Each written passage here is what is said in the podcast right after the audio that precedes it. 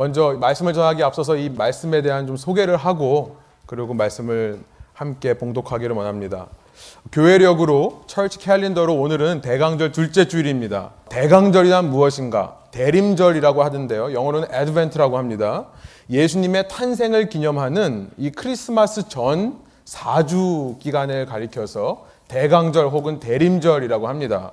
기다릴 대자에 오실 강자 혹은 임하실 임자를 써서 대강절, 대림절, 예수님의 오심을 기념하고 기억하는 시간이에요. 교회 달력으로 보면 이 대강절은 한 해의 시작이라고 말씀드렸습니다. 그렇죠? 한 해의 마지막이 아니라 교회력으로는 한 해의 시작이 대강절로 시작하는 거예요. 기독교 모든 신앙의 아주 근본 시작은 이 땅에 예수라는 갓난아기로 오신 성자 하나님에 의해서 우리의 신앙이 가능해진 겁니다. 그렇기 때문에 교회력을 대강절로 시작하는 것은 참 자연스럽고 깊은 의미가 있는 것 같아요. 예수님께서 그렇게 인간으로 오셔야지만 인류를 대신해 십자가를 지고 죽으실 수 있었던 거죠. 예수님께서 그렇게 죽으시고 3일 만에 사망을 이기시고 부활하셔야만 하늘로 올라가셔서 모든 만물을 통치하는 자리에 앉으셔서 우리에게 성령을 보내주실 수 있는 거죠. 그 성령으로 말미암아 우리가 믿음을 갖고 신앙생활을 시작했기 때문에 우리의 믿음의 기초가 이 대강절로 시작하는 것은 너무나 당연합니다. 그런데 이 대강절의 더 깊은 의미는요.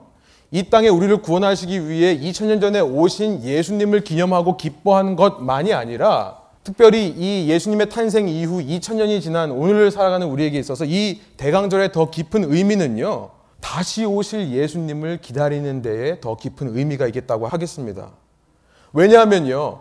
예수님의 탄생은 예수님의 십자가 없이는 그 의미가 완전하지 못하기 때문에 그래요. 그렇죠? 예수님의 탄생은 예수님의 십자가 없이는 의미가 완전하지 않습니다. 예수님의 십자가는 예수님의 부활이 없이는 그 의미가 완전해지지가 않아요. 그렇죠? 예수님의 부활은 예수님의 하늘로 올라가신 승천이 없이는 의미가 완전하지가 않습니다. 예수님의 승천은 보좌에 앉으셔서 각 사람에게 성령을 나눠주시는 성령 세례가 없이는 그 의미가 완전하지가 못해요. 성령의 세례는 예수님의 다시 오심 없이는 의미가 완전하지 못하기 때문에 그렇습니다. 예수님의 탄생은 예수님의 다시 오심이 없으면 의미가 완전하지 못하기 때문에 그런 거예요. 그래서 우리가 2000년 전 예, 예수님께서 첫 번째 오신 우리가 초림이라고 합니다. First Advent. 2000년 전 이 땅에 처음 오신 예수님을 기념하는 것만큼 언젠가 다시 오실 예수님, 재림이라고 하죠. Second Advent. 다시 오시는 예수님. 그 예수님의 재림을 기다리는 것이 중요하고 더 깊은 의미가 있는 거예요. 그러나 소위 이 할러데이 시즌을 보내고 있는 이 세상을 보면요. 뭔가에 온통 들떠 있습니다. 뭔가 즐겁고 신나고 재미있는 일로 가득한 것 같아요. 그러나 이 대강절을 지내고 있는 세상 사람들이 과연 이 대강절의 의미를 제대로 알고 있는가? 우리는 궁금해하지 않을 수가 없는 것입니다. 이 기쁘고 들뜬 분위기의 중심은 사실은 이 땅에 우리를 구원하시기 위해 오신 예수 그리스도의 크리스마스에 있는 거예요. 그러나 세상의 관심은 온통 이 세상의 것들로 가득하죠. 연말 연시를 맞아서 누구를 만날까? 어디 가서 무슨 맛있는 것을 먹을까? 누구와 데이트하고 어떤 선물을 주고받을까? 온통 세상 것으로 가득 차 있는 것 같습니다. 예수님의 다시 오심, 그 재림을 기념하기는 커녕 예수님의 첫 번째 오심, 초림도 관심이 없어서요. 이제는 Merry Christmas란 말을 하지 않죠. 세상에서는 모두 Happy Holiday라고 합니다. 그렇죠. 크리스마스 카드를 봐도 이제는 Merry Christmas가 많지가 않아요. 전부 Happy Holiday라고 합니다. 이런 세상 풍조 속에 지난 한 주간 말씀을 묵상하면서 어떤 말씀을 전할까 하다가 우리 그리스도인들은 어떻게 해야 거룩함을 유지할 수 있을까라는 질문이 생겼어요. 거룩이란 다른 말로 말하면 다름입니다. 디퍼런스예요. 쉽게 말하면 다른 겁니다.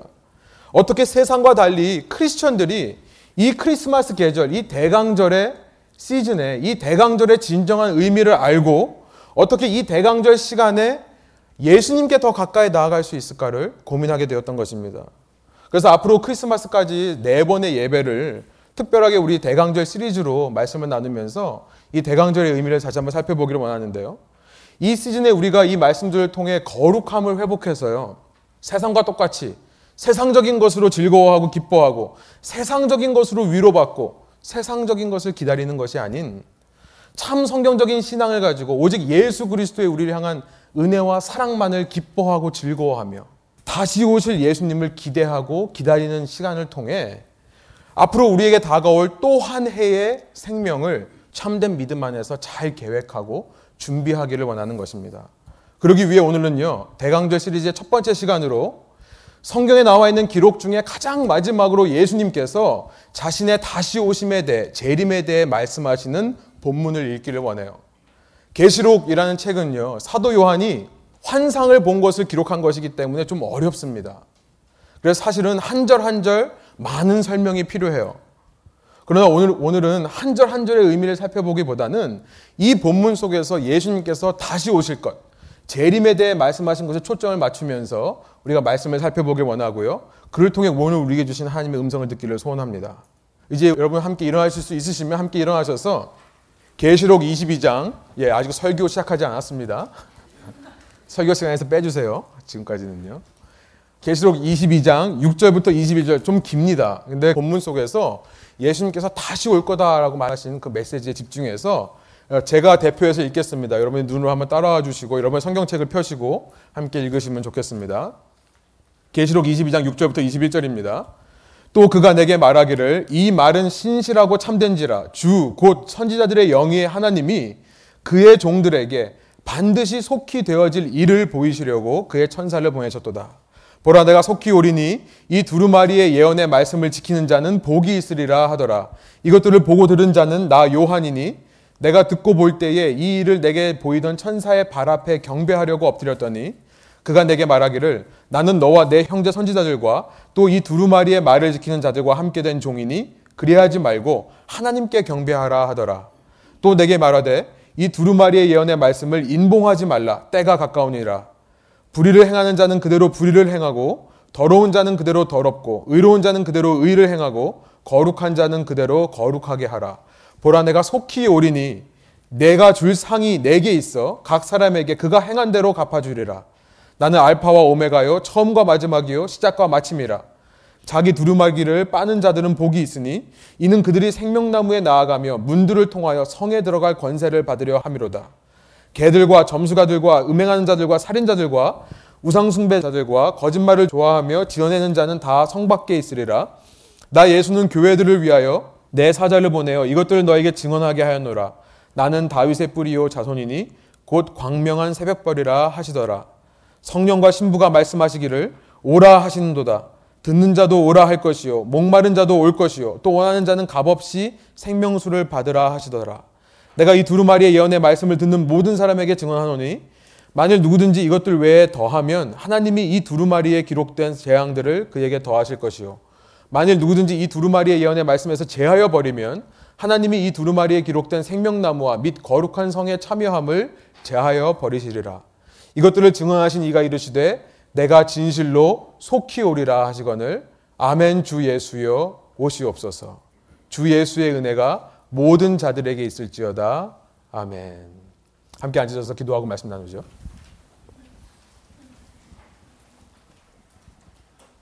하나님 저희가 오늘 어, 계시록의 말씀을 통해 오늘 우리에게 주신 하나님의 음성을 듣기를 원합니다. 하나님의 말씀이 선포될 때 이것을 사람이 기록한 말로 사람이 전한 말로 받지 아니하고 하나님께서 제, 내게 주시는 말씀으로 받고 그 말씀을 따라 행하며 우리 가운데 선한 성령의 열매들을 맺어가는 귀한 레분교회 될 수 있도록 주께서 인도하여 주십시오.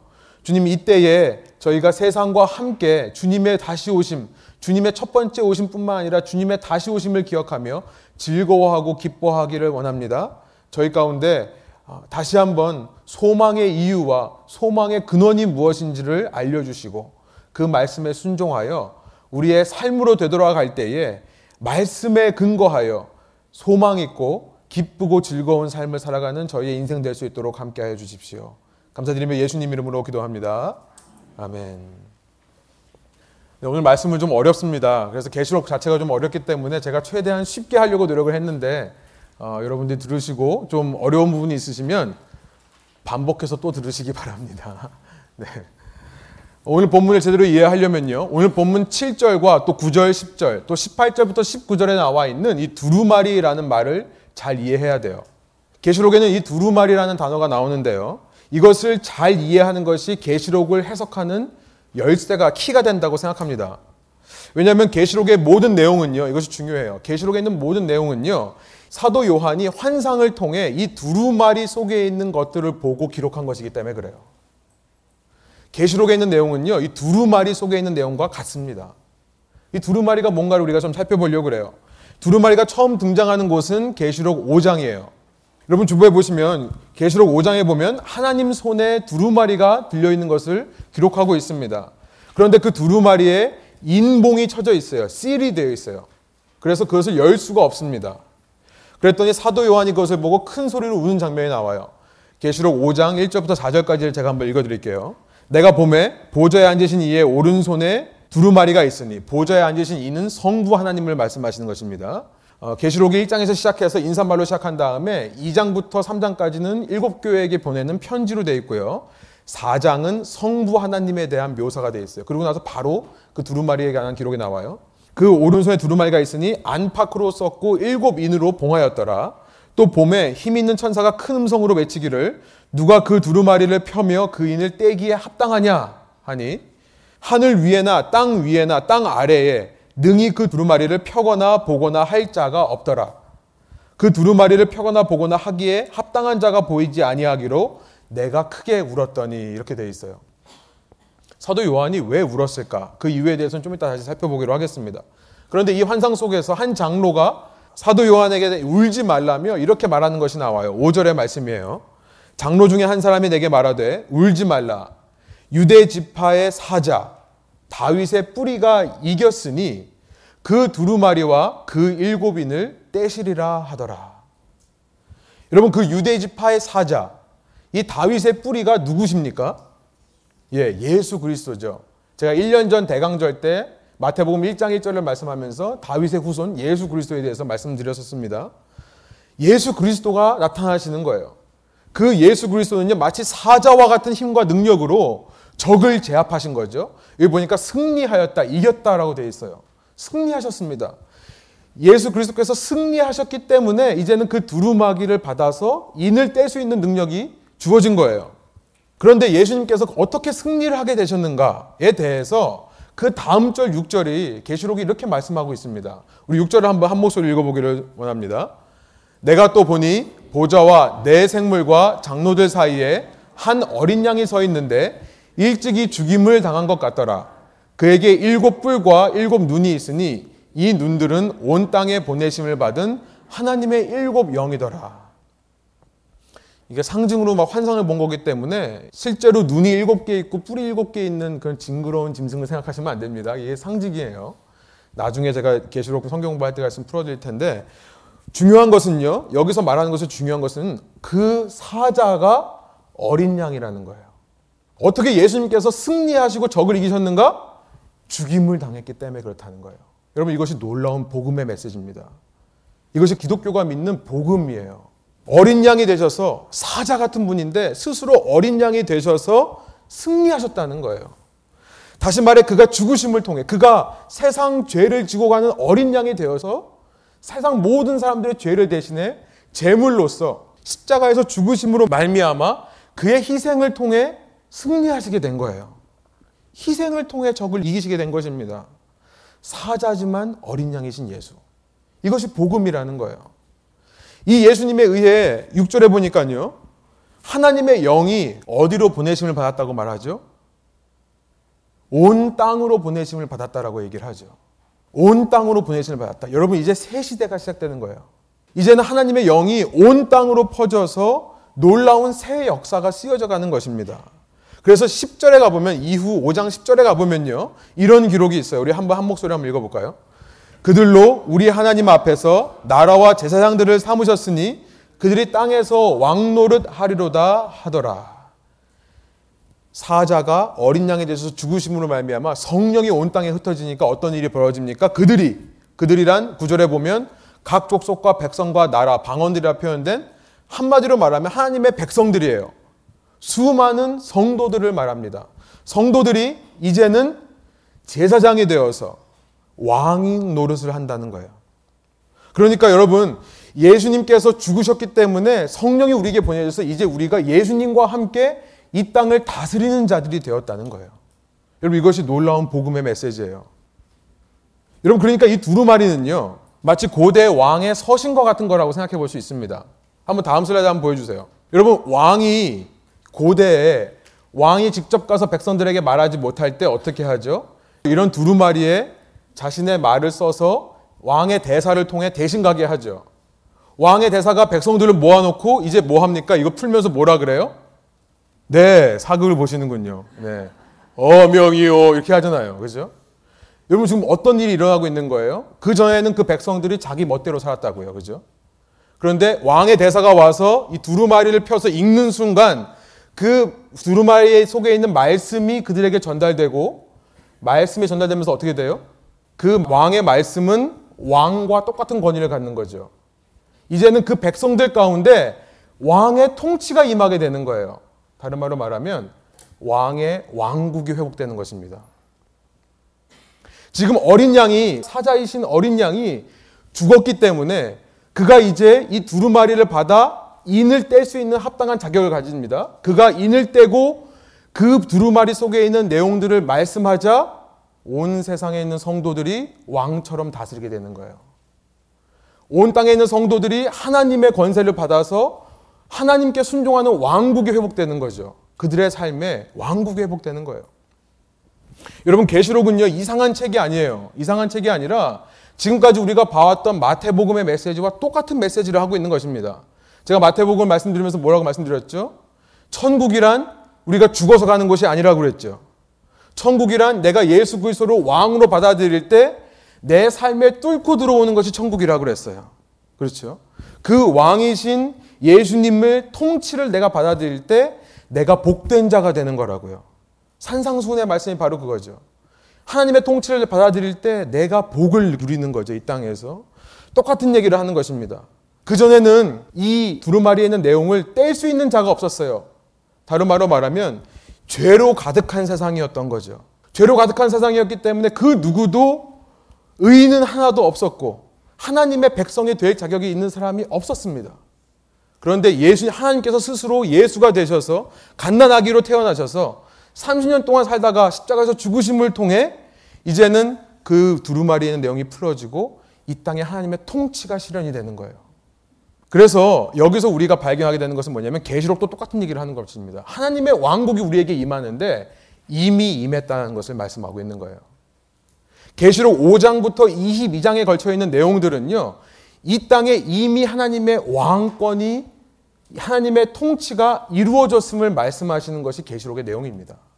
already 이미 우리 삶 속에 하나님의 왕국이 임했다는 것을 말하는 거예요.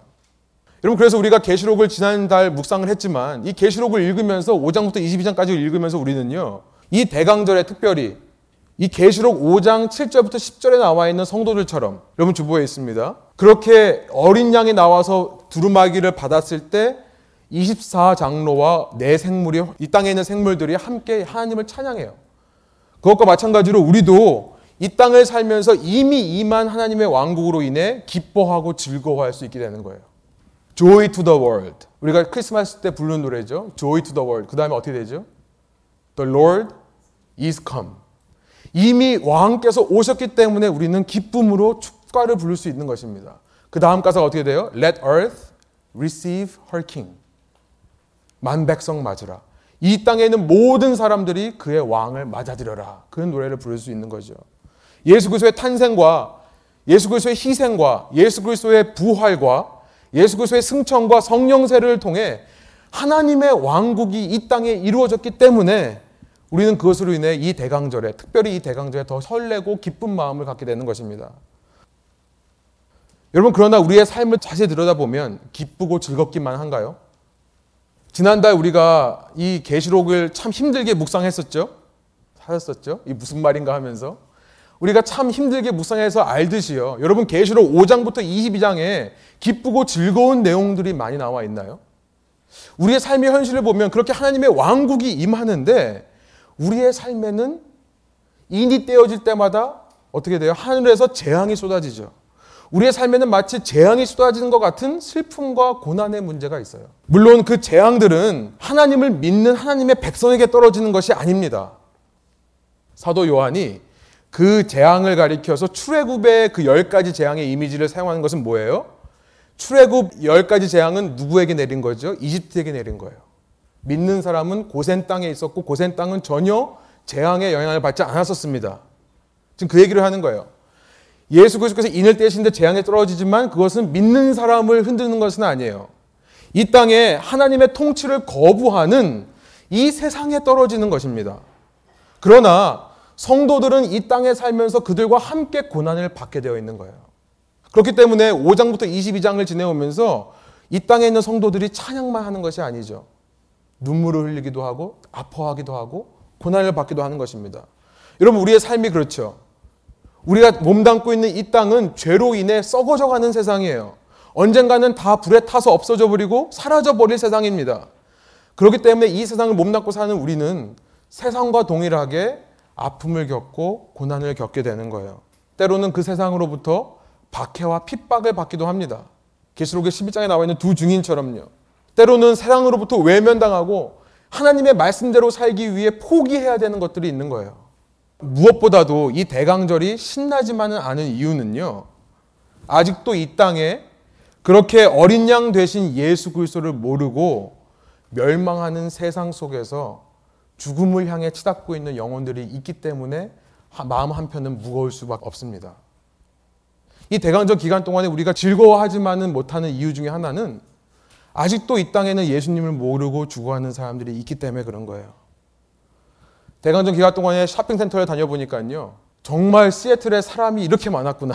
이 대강절 기간에 정확하게 대강절 기간 동안요. 이 벨뷰 스퀘어 앞에서는 매일 7시마다 퍼레이드를 합니다. 예, 제가 또 이 말 하니까 또 이것도 한번 보러 가야겠다 하시는 분들 있겠지만 교회 왔다 갔다 하면서 보는데요. 길을 막고 이렇게 하는데 정말 많은 사람들이 모여 있어요. 그런 사람들 보면서 제 마음속에 한 가지 무거운 마음이 드는 이유는 뭐냐면요. 저들이 과연 기뻐하는 이유가 정말 예수님 때문에 저러는가? 그 생각을 해보면 제 마음속에 슬픔이 차오르는 것을 느낄 수밖에 없습니다. 그래서 이 계시록에 담겨 있는 5장부터 22장까지 담겨 있는 성도들의 외침처럼 우리는 주님 언제까지입니까? 동일한 외침을 외칠 수밖에 없는 것 같습니다. 이미 우리 삶에 하나님의 왕국이 임했지만 그러나 아직도 이 땅에 슬픔과 고난이 있고 아직도 이 땅에 주님을 모르는 사람들이 있기에 우리는 부를 수밖에 없는 거예요. 어느 때까지입니까? 여러분 이것을 가리켜서 하나님 왕국을 이해하는 두 번째 not yet이라고 말합니다. 우리에게 하나님 왕국은 이미 임했지만 그러나 아직 아니라는 거예요. not yet. 하나님의 영원한 왕국은 아직 임하지 않았다는 것입니다. 여러분 이 not yet에 대해서 말씀하시는 것이 오늘의 본문이에요. 5장서부터 22장 5절까지는 already 이미 임한 하나님의 왕국에 대해 얘기하다가요. 이제 22장 6절부터 마지막까지는 이 낮 예에 대해서 포커스를 맞추는 거예요. 이제 22장 6절 오늘 본문서부터는요. 하나님의 두루마리가 다 펴지는 거예요. 그래서 하나님의 말씀이 다 완전히 이루어지고 나서 영원한 하나님의 나라가 임하는 것을 묘사하고 있어요. 영원한 하나님의 나라. 우리가 흔히 천국이라고 말하는 영원한 하나님의 나라가 이 땅에 임하게 되는 그 시기에 대해서 말씀하고 있는 것입니다. 여러분 많은 사람들이 그 시기와 때에 대해서 궁금해해요. 그렇죠? 언제 예수님 다시 오시나 궁금해하죠. 그러나 예수님께서는 하늘로 올라가시기 바로 직전에 사도행전 1장 7절에 그 때와 시기는 너희가 알 바 아니다라고 말씀하셨어요. 그것은 오직 하나님의 권한 안에 있다. 아버지의 권한에 두셨다라고 말씀하셨습니다. 단지 이 땅에서 천국을 맛본 사람이라면 누구나 영원한 왕국을 소망하며 살게 되는 법이에요. 그 때와 시기는 알 수 없지만 이미 하나님의 왕국을 체험한 사람들은 아직 완전하지 않은 하나님의 왕국을 바랄 수밖에 없는 것입니다. 이것이 낮 예세 신앙이에요. 예수님께서는 이런 말씀하셨어요. 무화과 나무의 교훈을 배우라라고 말씀하셨어요. 마태복음 24장에 보면 이런 말씀하셨습니다. 우리 한번 한 목소리로 22절, 32절, 33절 한번 읽어볼까요? 무화과 나무로부터 교훈을 받으라. 그 가지가 연해지고 잎이 돋으면 여름이 가까이 왔음을 알게 된다. 이와 같이 이런 모든 일을 보면 그때가 바로 인자가 문 앞에 가까이 왔음을 알게 될 것이다. 예수님께서는 그 시기와 때에 대해서 말씀하시는 것이 아니에요. 지금 예수님께서 언제 다시 오실까를 니네들이 알아맞혀봐라 그 얘기 하시는 것이 아니에요. 단지 이런 일들이 있으면 뭐라고 말씀하세요? 33절에 인자가 문 앞에 가까이 왔음을 알라라고 말씀을 하시는 거죠. 어떤 일들입니까? 어떤 일들이 벌어져야 우리가 예수님께서 가까이 오셨다는 것을 알게 되죠. 24장에 보면 이런 것들이 있어요. 제가 요약해 드릴게요. 거짓으로 내가 구원자다라고 말하는 사람들이 나타난답니다. 그때가 되면 예수님께서 가까이 왔다는 것을 알라는 거예요. 곳곳에 전쟁의 소식이 일어난다고 합니다. 곳곳에 기근이 퍼져요. 믿는 자들이 세상으로부터 핍박을 당합니다. 가짜 예언자들이 나타나서 많은 사람들을 미혹한다라고 되어 있어요. 불법이 많아져서 사랑이 점점 식어가는 일들이 있으면 그러면 인자가 문 앞에 가까이 왔음을 알라라고 말씀하셨어요. 시기와 때를 알라는 게 아니라 다시 말씀드리지만 내 삶에 이제 곧 예수님께서 오시겠구나. 곧 오실 예수님을 맞을 준비를 하라고 말씀하신 것입니다. 누구든지 낮 예세 신앙을 갖고 있는 사람들은요. 태평하게 아주 먼 미래에 하나님께서 오실 거다라고 생각하지를 않는다는 거예요. 낮 예세 신앙을 갖고 있는 사람들은 늘 항상 예수님께서 가까이 오셨음을 깨닫고 깨어서 기다리는 사람들이 된다라는 말씀이에요. 그래서 오늘 읽은 계시록 22장 6절이요. 이 모든 두루마리의 계시들을 가리켜서 반드시 속히 되어질 일이라고 표현하는 거예요. 반드시 속히 되어질 거다. 속히 일어날 일이다라고 말씀하는 거예요. 이것은 사도 요한이 이 환상 계시를 받은 처음부터 사실은 예수님께서 말씀하셨던 것입니다. 1장 1절로 돌아가 보면요. 이미 1장 1절에서 예수님께서 처음 계시를 주시면서 이렇게 말씀하셨어요. 이것은 반드시 곧 일어날 일들을 자기 종들에게 우리 신앙인들에게 알려주시기 위해서 하나님께서 그리스도에게 보여주신 것이다. 라고 시작하는 것입니다. 참된 신앙인은요, 언제 어느 때를 살던 간에 이 already와 not yet의 긴장 속에서 사는 사람들이에요. 이 긴장 속에서 날마다 이 땅에 이미 오셨던 예수님을 기뻐하고 즐거워하는 한편 아직 임하지 않은 예수님, 언젠가 다시 오실 예수님을 간절히 바라고 사모하는 사람들이 참된 신앙인이 되는 것입니다. 여러분 계시록의 메시지가 바로 이거예요. 계시록이 다른 얘기를 하는 것이 아닙니다.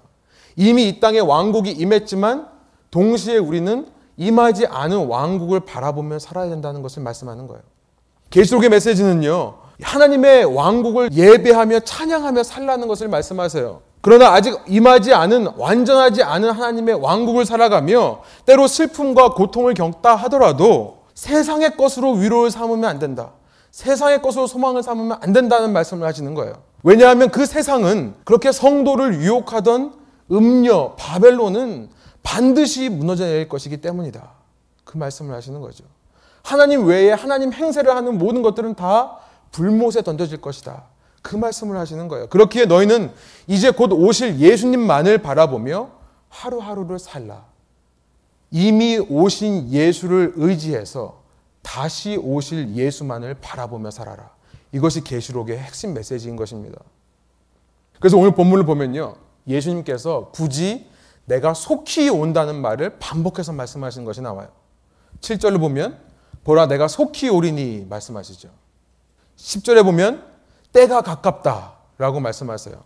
12절에 보니까 보라 내가 속히 오리니 내가 줄 상이 내게 있어서 각 사람에게 행한 대로 내가 갚아주리라. 20절에 보니까 이것들을 증언하신 이가 이르시되 마지막으로 말씀하십니다. 내가 진실로 진실로 truly 아멘이라는 뜻이에요. 진실로 속히 오리라 하시거늘 아멘 주 예수여 오시옵소서. 하루를 살아도 참된 신앙인들은요. 하루를 살아도 이미 내게 임한 왕국 속에서 그러나 임하지 않은 왕국을 바라보며 그 예수님만을 기다리며 사는 사람들이 참된 신앙인이라는 것을 말씀하시는 것입니다. 여러분 우리는 여기서 예수님께서 왜 굳이 이렇게 반복해서 속히 오겠다라고 말씀하시는지 그 이유를 알게 되는 거죠. 우리에게 바로 그 신앙을 원하시는 거예요. 예수님께서 멀리 오시기 때문에 내 뜻대로 살다가 내가 왕이 되어 사는 그 삶을 원하시는 것이 아니라 이제 예수께서 가까이 오신 것을 알고 이 마지막 때를 살며 매일매일 하루하루 한순간을 가까이 오신 언제라도 오실 수 있는 예수님을 맞이하며 준비하며 사는 그 신앙을 원하시기 때문에 우리에게 속히 오겠다라고 말씀하시는 것입니다. 여러분 그래서 참된 신앙인의 고백 중의 고백은 우리의 오늘 읽은 20절에 읽은 아멘 주 예수여 오시옵소서 이것이 참된 신앙인의 고백 중에 고백이라 할 수 있습니다. 아멘이라는 뜻은 그렇습니다. 진실로 그렇습니다는 뜻이에요. 제가 예수님께서 곧 오실 것을 믿겠습니다라는 의미입니다. 이제 예수님께서 바로 내 삶에 오실 수 있음을 믿겠습니다. 주 예수여 오시옵소서. 이것을 아람 말로 마라나타라고 하는 거죠. 마라나타 주 예수여 오시옵소서. 여러분 우리가 이 대강절을 살면서 우리가 세상과는 근본적으로 다른 거룩한 삶, 천국의 삶을 살고 있다는 증거가 바로 여기에 있습니다. 우리가 구유에 나신 아기 예수로 인해 기뻐하고 내가 영원한 생명을 얻었음에 기뻐할 뿐만 아니라 아직 완전하지 않은 왕국. 이 땅에서 영원한 왕국을 꿈꾸며 소망하며 주님 하루속히 오십시오. 아멘 주 예수여 오시옵소서. 그런 마음으로 살아가는 것이 우리가 진정으로 세상과 다른 천국의 삶을 살고 있다는 증거가 된다는 거예요. 여러분 가운데 이 고백이 넘쳐나시는 시간 되기를 소망합니다. 어떤 분들은 이렇게 질문하실 수 있을 것 같아요. 아니 예수님 속히 오실 것도 아니면서 그렇게 속히 오리라 말씀하신 지 벌써 1900년이라는 시간이 지났는데 아직도 안 오시고 계시는데 왜 이렇게 얘기하시는가? 이렇게 말씀하셨으면 좀 빨리 오시면 안 되는가? 여러 가지 이유가 있을 수 있습니다. 저희가 다음 시간부터 좀 더 자세하게 그 이유에 대해서 살펴보겠는데요. 여러분 어린아이가 쇠 조각을 모아다가 엿장수한테 갖고 가면은 엿을 얼마나 크기로 자를까는 누구 마음이죠? 예, 엿장수 마음이죠. 하나님께서 오시지 않은 이유는 하나님 마음이시라는 거예요. 그러나 우리가 한 가지 생각해 볼 수 있는 게 있어요. 예수님께서 왜 아직도 이 땅에 오시지 않는가? 하나님의 말씀에 그것이 기록되어 있습니다. 하나님께서 오늘 하루도 오시지 않고 우리에게 하루를 허락해 주신 이유는요. 이 하루라는 기간 동안에 하루라도 더 우리가 회개하고 변화되어서 참된 신앙인의 모습으로 살아갈 수 있는 기회를 주시는 거다. 그렇게 생각합니다. 여러분, 비록 어젯밤에 예수님께서 오시지는 않았습니다. 그렇죠? 예수님께서 이 땅에 오시는 것을 우주적인 종말이라고 합니다. universal end예요. 온 세상이 다 끝나버리는 겁니다. 우리가 자고 일어났을 때 눈을 뜰 수 있다는 것은 어젯밤에 예수님이 오시지 않았다는 거예요. 그렇죠? 그러나 어젯밤에도 수없이 많은 사람들이 개인적인 종말을 맞았을 거예요. 생명이 다해 하나님께로 가는 것입니다. 오늘 하루 내가 눈을 뜨고 이렇게 살아갈 수 있는 이유, 단 한 가지 이유는 무엇인가? 내 삶에서 하나님께서 오늘도 내가 내려놓아야 되는 세상의 우상들을 내려놓기를 원하시는 것은 아닌가? 그 세상의 우상들을 내어놓고 다시 한번 예수님만을 바라보게 하시기 위해 다시 한번 이 땅에 오실 예수님만을 사모하며 바라보게 하시기 위해 이 시간을 주신 것이 아닌가. 여러분 이 말씀이 베드로후서 3장에 나와 있습니다. 제가 한번 읽어 드릴게요. 약속하신 주께서는 어떤 사람들이 더디다고 생각하는 것처럼 더딘 분이 아니십니다. 우리는 느낌에 하나님께서 천천히 오신다고 생각할 수 있지만 베드로 사도는 말합니다. 하나님은 더딘 분이 아니시라는 거예요. 그러면 하나님께서 왜 천천히 오시는가? 오히려 여러분을 위해 아무도 멸망하지 않고 모두 회개해 이르시기를 바랍니다. 우리가 모두 회개해서 멸망하지 않고 구원에 이르시기를 바라기 때문에 아직도 하나님께서 참고 계시다는 말씀을 하시는 거예요. 10절. 그러나 주의 날이 도둑같이 올 것입니다. 그때 하늘은 큰 소리를 내며 떠나가고 그 구성 물질들은 불에 타 해체되며 땅과 그 안에 있는 모든 것들이 다 드러날 것입니다. 이 모든 것이 이렇게 해체될 것이니 베드로 사도가 묻습니다. 여러분은 어떤 사람이 되어야 하겠습니까? 이 세상에는 모든 것들이 다 타서 없어질 것인데 아직도 이 세상에 있는 우상들을 붙잡고 살 거냐 그 얘기를 하는 거죠. 여러분은 거룩한 행실과 경건함으로 하나님의 날이 임하기를 바라며 간절히 사모하십시오. 이것이 이 대강절에 우리가 품어야 되는 마음이 아닌가 생각합니다. 그날에 하늘이 불에 타 해체되고 그 구성 물질들이 불에 녹아버릴 것입니다. 그러나 우리는 그 약속대로 의가 지배하는 새 하늘과 새 땅을 바라봅니다. 그러므로 사랑하는 사람들이여 여러분은 이 일을 고대하고 있으니 점도 없고 흠도 없이 주 앞에서 평강 가운데 드러나기를 힘쓰십시오. 또한 우리 주의 오래 참음이 구원이 될 줄로 여기십시오. 이렇게 말하고 있어요. 여러분 말씀을 정리해 볼게요. 이 대강절에 여러분은 어떤 마음가짐으로 살고 계십니까? 여러분 속에 있는 거룩은 어떤 모습으로 여러분 삶에 나타나고 있습니까? 내 삶의 거룩한 삶의 모습이라 한다면 무엇을 생각하십니까? 여러분 무엇으로 인해 지난 한 주간 동안 기뻐하시고 무엇 때문에 슬퍼하셨습니까? 여러분 삶에 이미 하나님의 왕국이 임했음을 믿으십시오. 그로 말미암아 즐겁고 기쁘게 사십시오. 그런 은혜를 주신 예수님께 감사하면서 그가 사자시지만 우리를 위해 어린 양이 되셔서 우리를 대신해 죽으심으로 말미암아 이 두루마리의 인봉을 떼실 수 있었음에 감사하며 사십시오. 그렇게 예수님 때문에 즐거워하는 대강절 되시기를 간절히 축복합니다. 그러나 동시에 아직 완전한 하나님의 왕국이 우리에게 임하지 않았기 때문에 비록 현재를 살아가며 우리가 이 땅에서 나를 낙심케 하는 것이 있고 나를 슬프게 하는 것이 있고 나를 고통스럽게 하는 것이 있고 세상에 나를 핍박한다 할지라도 다시 오실 예수님을 바라보며 소망을 잃지 마십시오. 우리에게는 already와 not yet의 균형이 그 어느 때보다 더 필요한 시기인 것 같습니다. 그래야 우리는 날마다 예수님만을 바라보며 오직 예수님만으로 만족하는 거룩한 삶을 살 수 있기 때문에 그렇습니다. 여러분, 이 마지막 때를 사시며 예수님께서 지금이라도 당장 오실 수 있음에도 불구하고 오시지 않는 이유에 대해서 깊이 묵상하시는 여러분 되시기를 소망합니다. 그것을 통해 날마다 점도 없고 흠도 없는 주 안에서 평안 가운데 드러나게 되는 여러분들이 되시기를 소망합니다. 그리고 한 가지 더 하나님께서 오래 참으시는 또 하나의 이유는 아직도 이 땅에 예수 그리스도를 모르는 수많은 영혼들이 있기 때문인 줄로 믿습니다. 하나님께서는 한 영혼이 주님께 돌아오시기를 참고 기다리고 계세요. 간절히 소원학교로는 우리 레분교회 성도님 한 분한 한 분이 그런 하나님의 마음을 알아 이 마지막 때에 이 대강절 시즌을 지내며 내 주위에 소외된 이웃, 내 주위에 불우한 이웃, 내 주위에 무엇보다 예수님을 알지 못하는 사람들에게 복음의 통로가 될 수 있는 아름다운 삶을 살아가시는 여러분 되시기를 간절히 축원드립니다. 기도하시겠습니다. 우리가 이 시간 말씀을 기억하면서 한 가지 결단하는 기도를 했으면 좋겠습니다.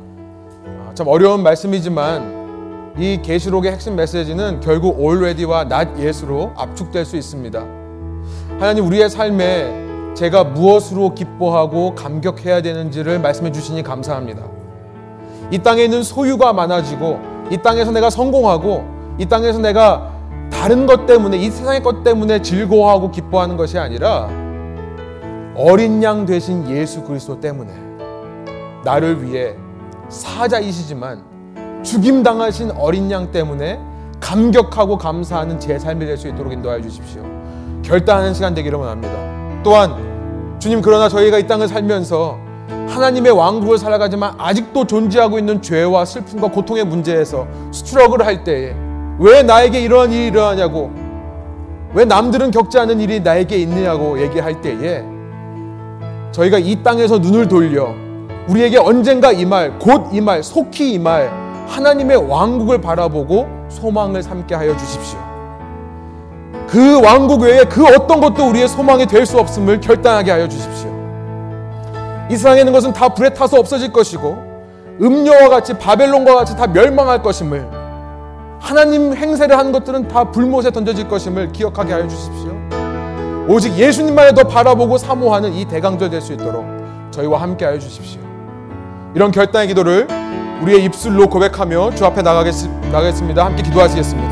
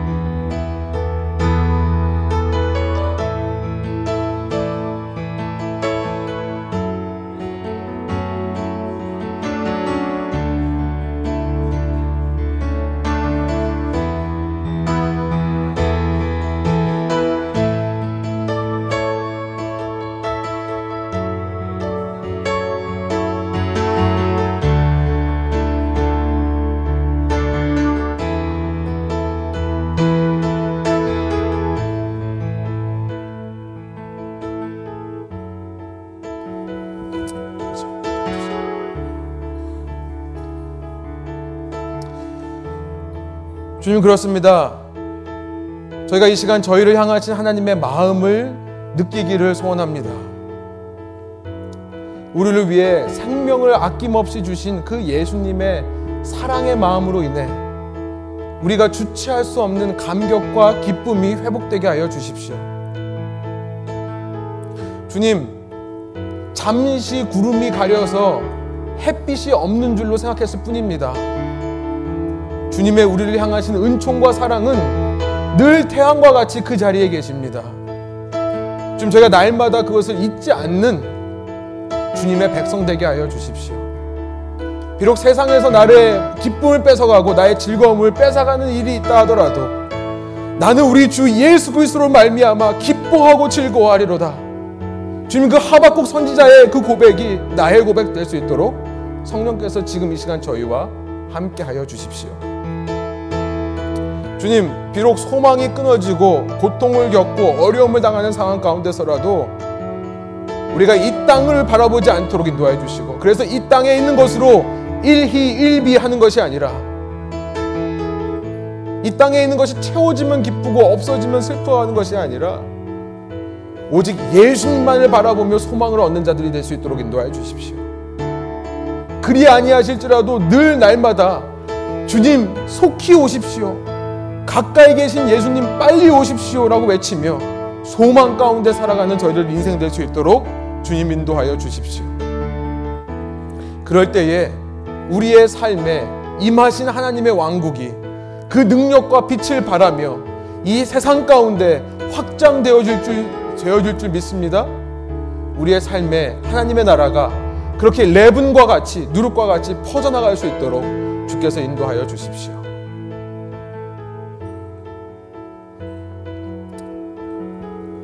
지금은 우리 주 예수 그리스도의 우리를 위해 어린 양이 되어 주셔서 목숨을 버려 주시는